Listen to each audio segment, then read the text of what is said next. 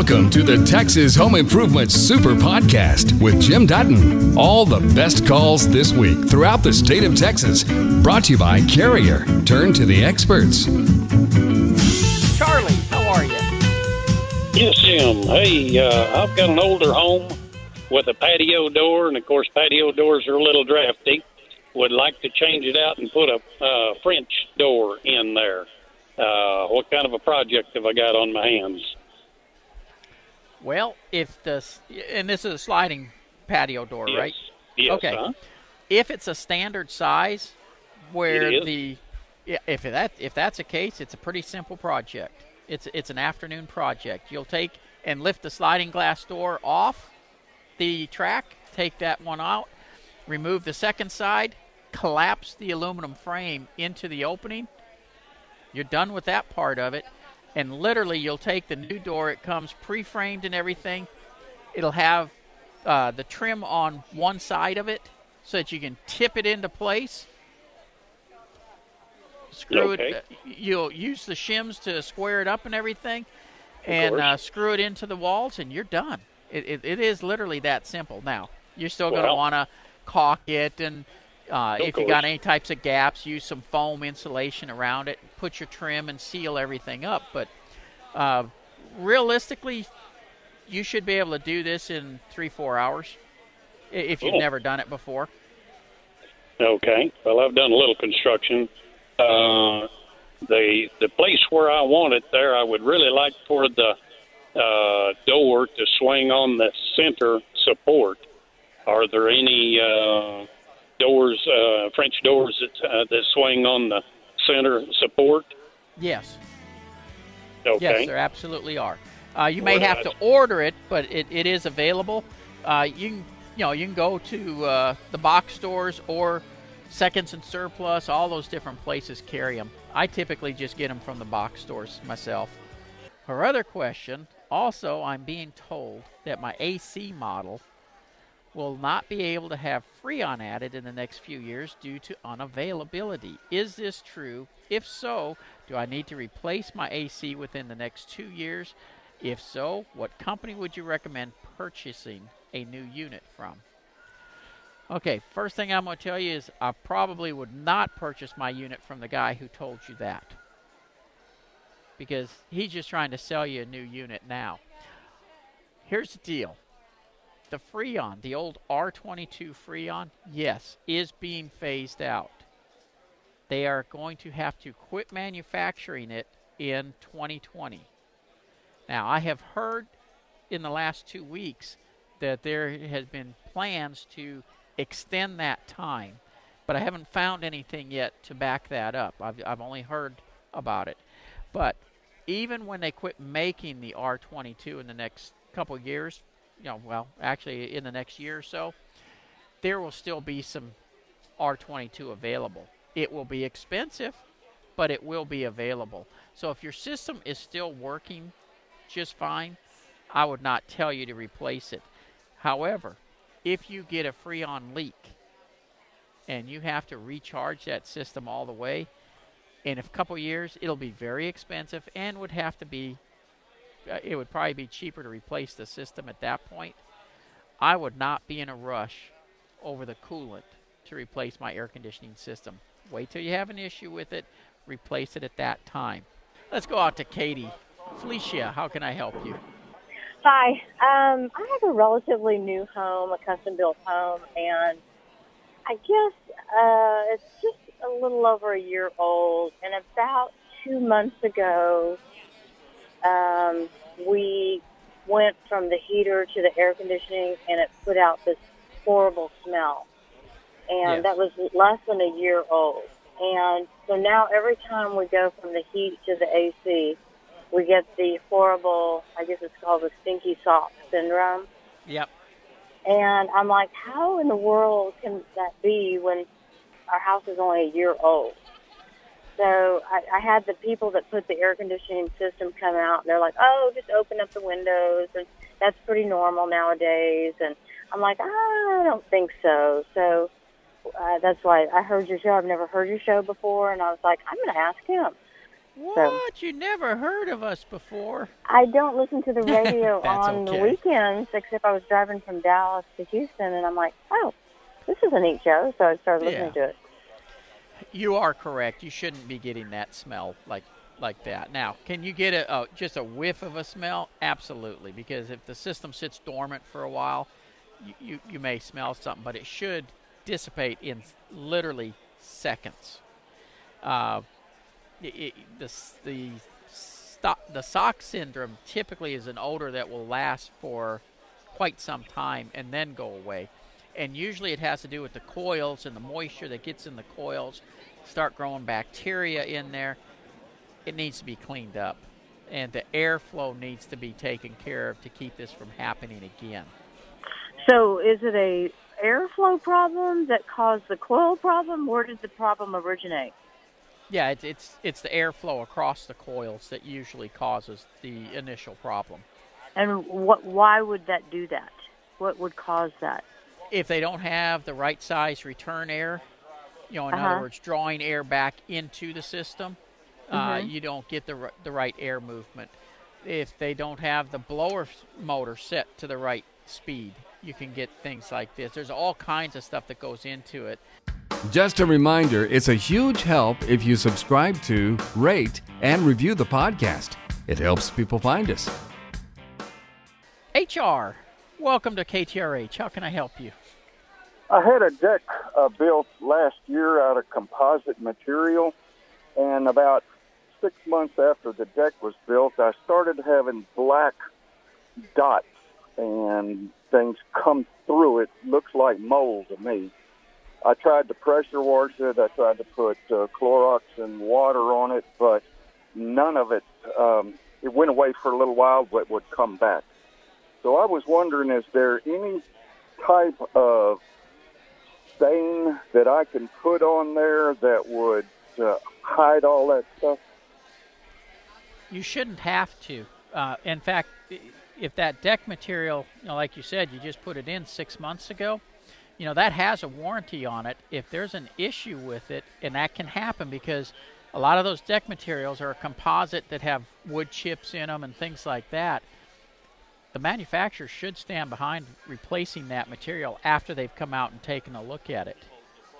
Well, the problem is, is I had a, a handyman build the thing, and he went uh, to the to the store and got it. I don't have a receipt or proof that I bought it there. So okay, I'm- and, you, and I imagine you don't have anything then from the handyman either, huh? right. Okay. Alrighty.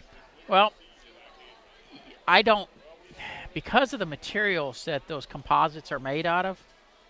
Uh, no, there's there's really not a product to put on them that's going to stick. Uh, you know, because they're a lot of them have plastic resins in them and things like that, and so the materials just don't stay attached to it. There's nothing like Kilz or anything you could put on, or just a primer, and then paint over that. Not that I'm aware of, and and if you did by walking on it, you're going to wear Mhm. through it right away. So does that sound like that's mold? It does. Uh, are the black dots about oh between an eighth and a quarter inch round? Yes. Yeah, that's what you've got going on. Now, I will tell you what I would try rather than trying to put a coating on it. Uh, use a an enzyme type product to clean it, like uh, spray and forget, wet and forget, some of those products, because what they do is they eat up the the molds and mildew particles. Uh, you know the and and that keeps it from growing back again. Now, I'm not going to say that's going to last forever, but it might give you more like a year or two at a time that you don't have to mess with it. Okay, and is that something that you spray on with with a pump sprayer? Yeah, you can use a pump sprayer or just a, a little spray bottle, like even a Windex type spray bottle. Uh, any type of little spray. It comes with a little sprayer, and you can pick it up at uh, a lot of times at the box stores, at nurseries, places like that. Uh, it'll be in the gardening department because what it's used for is is on plants to kill all those, you know, uh, funguses and things that get onto plants. hmm And so it does the same thing on brick and wood and other stru- uh, items as well. Okay. Okay. Well, thank you for your time. I appreciate it. You bet. Take care, HR. Let's go down to Corpus Christi. Hello, Russell. How you doing? Appreciate taking the time for the call. I appreciate you That's, uh, holding through that speech. Oh yeah, yeah. Um, listen, three three questions related to uh, the foundation. Um, a couple a year or two ago, I had some some guy uh, companies come out and test the foundation, and they said it looks like from the back to the front of the house there's about a one inch drop. Um, I had seen some cracks in the ceiling and walls, and a little bit in the tile. And uh, I plan to sell the house maybe within a year or two. Okay. So my questions are, um, when should I consider fixing the foundation?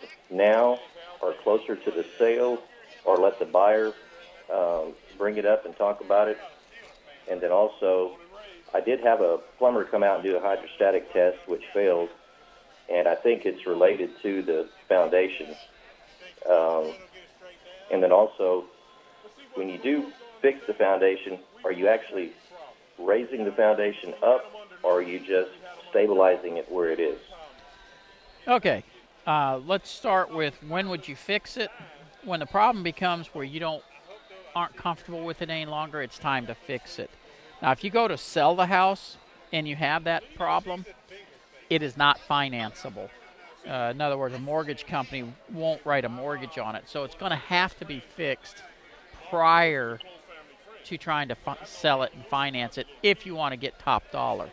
Otherwise, you're going to have a, uh, you know, a an investor wanting to buy it at a at a huge discount.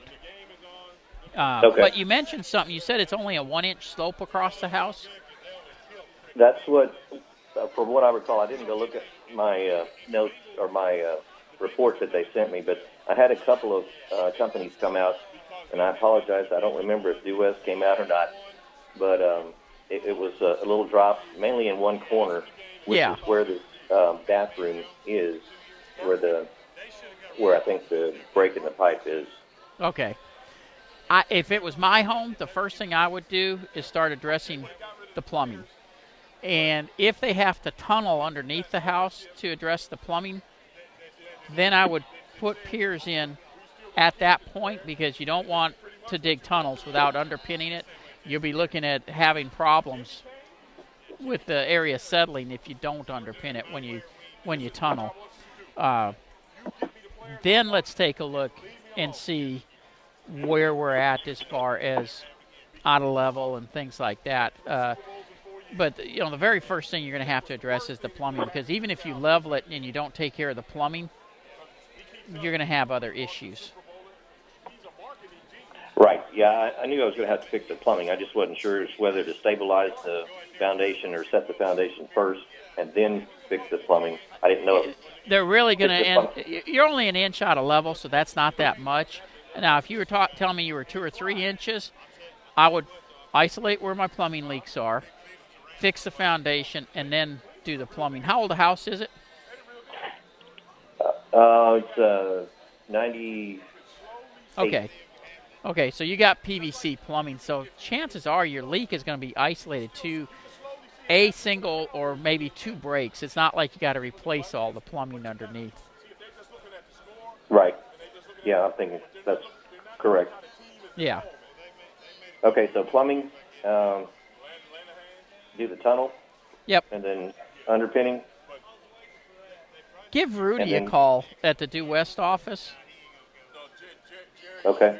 and he can he can help you with all the ins and outs of it, and come take a look at it and tell you. Because, uh, quite honestly, with all the rains we've had, you may not even need foundation repair any longer. Take care of the plumbing and be done with it.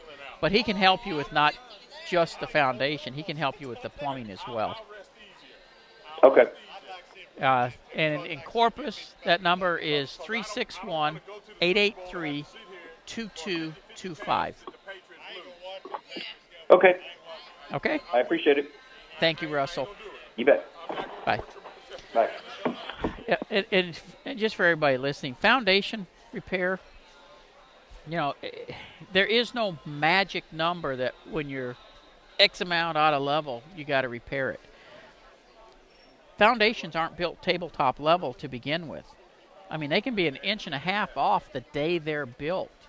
And if you tried to level that and take that inch and a half out of it, you would tear the structure up. You're going to cause sheetrock cracks, all the stuff you're trying to avoid. So, what you look at is a combination.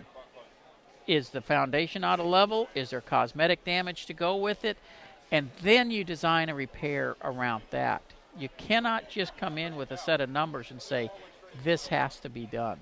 Now, if you know a place is 14 inches out of level, yeah, you can look at the numbers and say this has to be done. But uh, when you start dealing in these small numbers like we were just talking about, inch, inch and a half, and stuff, uh, there's got to be more than just elevation readings. There's got to be cosmetic damage. In other words, there's got to be something to fix besides just the numbers. Rich, welcome to Texas Home Improvement. Hey, Mr. Dutton, how you doing? Uh, well, I was doing good till you called me Mr. Dutton. Go ahead. I uh, I got a house being built in three phase uh, inspection. I'm I'm trying to determine if I should do it or or not. If I should just worry about the final inspection. Uh, is it something that you would do? And what do you what do you feel about that? If I was building a house, I would have at minimum three three inspections, probably a lot more than that, uh, because your city inspections they're coming out to look at minimum standards, and the majority of them are for safety purposes, right? Not necessarily for energy efficiency, which is more and more into play anymore, but uh, not necessarily quality, things like that. If, what you want to do is hire an inspector to come in and make sure the quality and standards are up to what you want. Now, are you building a custom though, or a track home?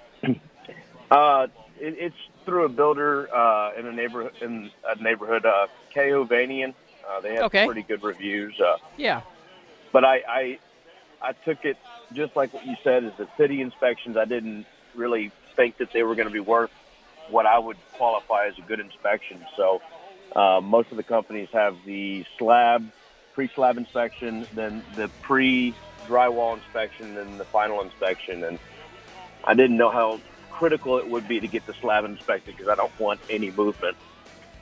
I would definitely or... get that done prior to it being poured. Um, mm-hmm. Go on my website, take a look at Devers Engineering. Okay. Because that that's going to give give you somebody to come out and look and make sure that the standards are being met to the way you want it done, not necessarily minimum standards. This one came in uh, this morning, or no, yesterday afternoon actually. This is a 1964 shower. Had grout that has either become stained or cracked. We've tried cleaning it with a brush and a knife and razor, but it still looks bad. What should we do? The grout's 55 years old. It's time it's going to have to be redone. I wouldn't put a lot of time into trying to clean it up because it's just basically not going to happen at this point. So if you take a look at a Dremel tool, they have a little blade that can be used to grind the grout out and you can put new grout in. You don't have to grind the grout all the way out. Just grind it down to about a, a quarter inch or so, and then you've got room to add new grout and make it look new again. Uh, they do make hand scrapers for doing this as well, but you got to have a lot of elbow grease to use one of those things. So I, I personally just like to use the the Dremel tool with the the little grinder wheel on it. Uh, beyond that, there is virtually nothing that's going to take 55 year old grout and and clean it up and make it look good again. So that would be my recommendation is let's just replace it. And honestly, at 55, you're probably going to need to look at the tile and make a decision. Is it worth putting that into the current tile, you may want to just take a look at redoing the shower. And I know that's a lot more money, but sometimes it's money better spent rather than redoing something and then having to redo the entire project in a year, save up and redo the whole thing. Corey, welcome to Texas Home Improvement. Thanks for taking the call. Oh, my pleasure. What can I do for you? All right. Well, I'm looking at uh, buying a new to me house and uh, replacing the floors in almost 100% of the house. Um, and as a part of that, it's, I think it's got the uh, the kind of the standard three and a half inch baseboard on it, and I'm looking to replace that with probably a five and a quarter. Uh, make it a little bit more interesting, a little better looking, uh, I think. Uh-huh. Um, wondering if you would try to talk a guy like me who is relatively handy. I've done a little bit of replacing a piece of baseboard here and there. If you'd try to talk me out of trying to do that myself for the whole house. You mind doing detailed work? I kind of like it actually.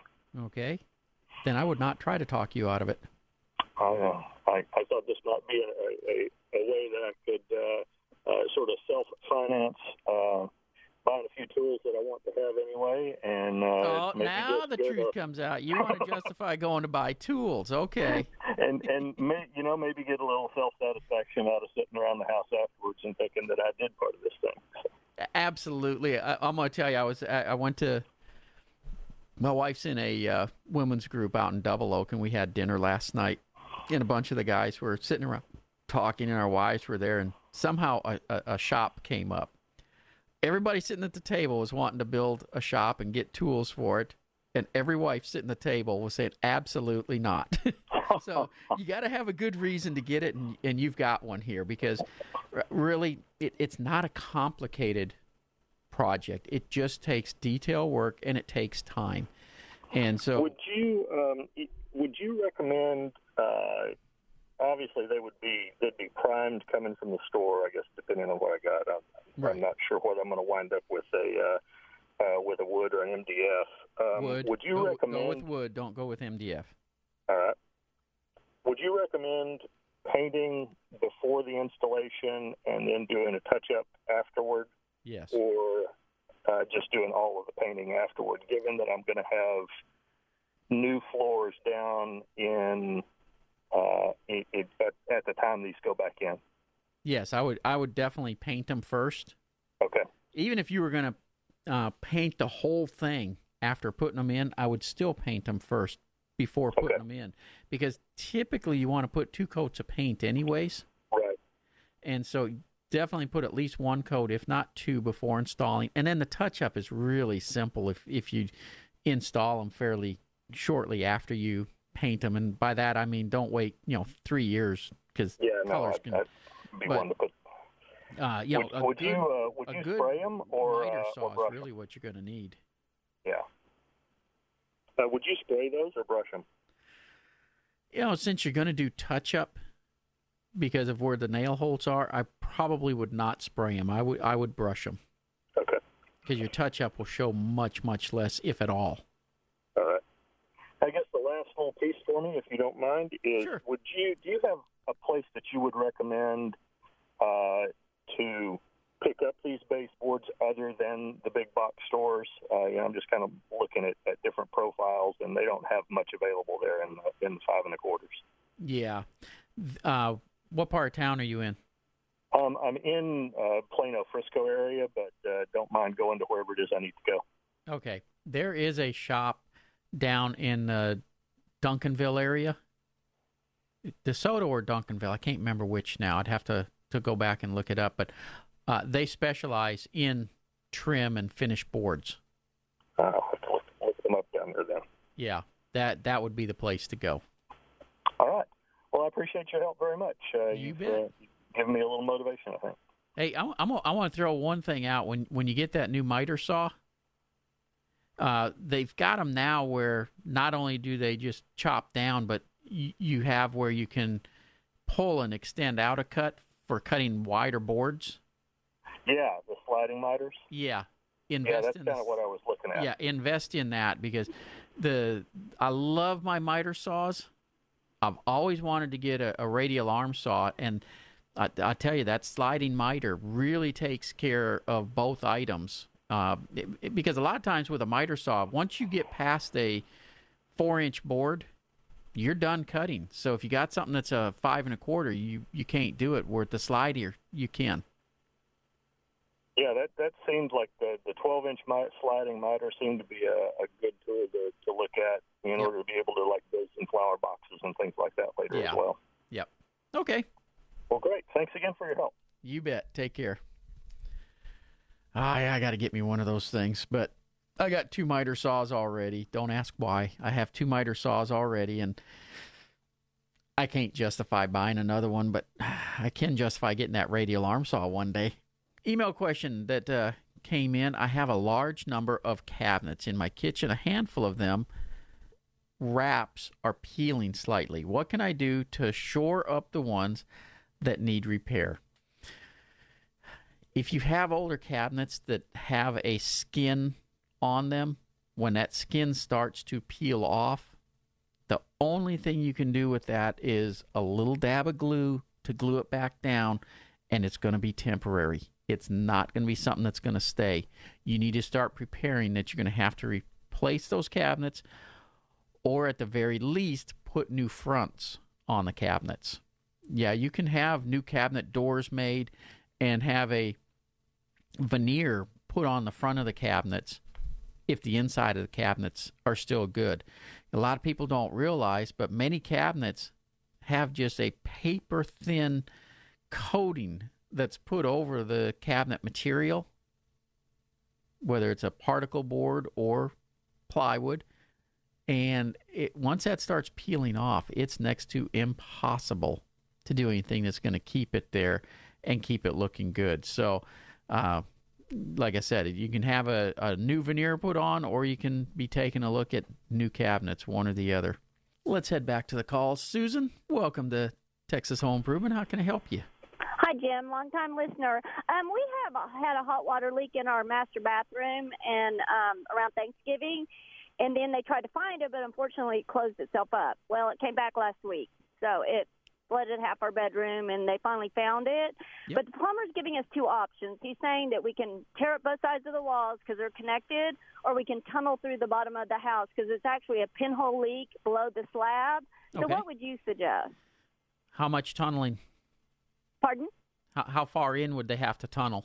Um, about 12 feet. He says it's a 12 foot minimum, and it kind of just meets the minimum, but it's you know no damage to the house. They also say if you sell the house, it's not considered incursion, so no damage versus tearing up both sides of the walls. Now, they're also telling me though that sometimes the insurance won't pay for the tunneling because it's not damage inside the house. But to me, it makes sense not to have damage in the house and have to deal with tearing up sheetrock, trying to rematch paint because our house is 16 years old. Yeah. I normally recommend tunneling to do these repairs, and and we do it all the time. Uh, the the bigger thing that you have to to look at is like you mentioned the damage that's going to be caused. I mean, if you've ever driven down the road when they're jackhammering on the highway and you see that right. cloud of dust, well, yes. that's what they're talking about doing in your house. Yes, and the other thing is too is that it's well the the thing that concerns my husband is that twenty five about twenty five hundred dollars to do the you know reroute it versus about forty four hundred to go tunnel it. But to me, after you pay the plumber, you still have to pay the sheetrock, repaint right. the baseboards. To me, it's a wash. It it absolutely is. By the time you pay everything, and I, am going to tell you, I've been doing tunneling since 1983. I've been in, mm-hmm. we've been in business since '78, and I was walking through a a uh, strawberry festival one time, mm-hmm. and the lady over in the corner. She saw me in my Due West shirt and she says, Oh, Due West, you guys did my foundation 15 years ago. I wish I'd have tunneled. Oh, really? 15 years later, she was still wishing she had tunneled instead of letting them jackhammer through the foundation. Wow. Now, my only other question is, and this is what concerns my husband. He's saying if you reroute it, you're capping it off and there might be some other leaks. Is it possible? I thought if you tunnel through, you could check for leaks while you're under there.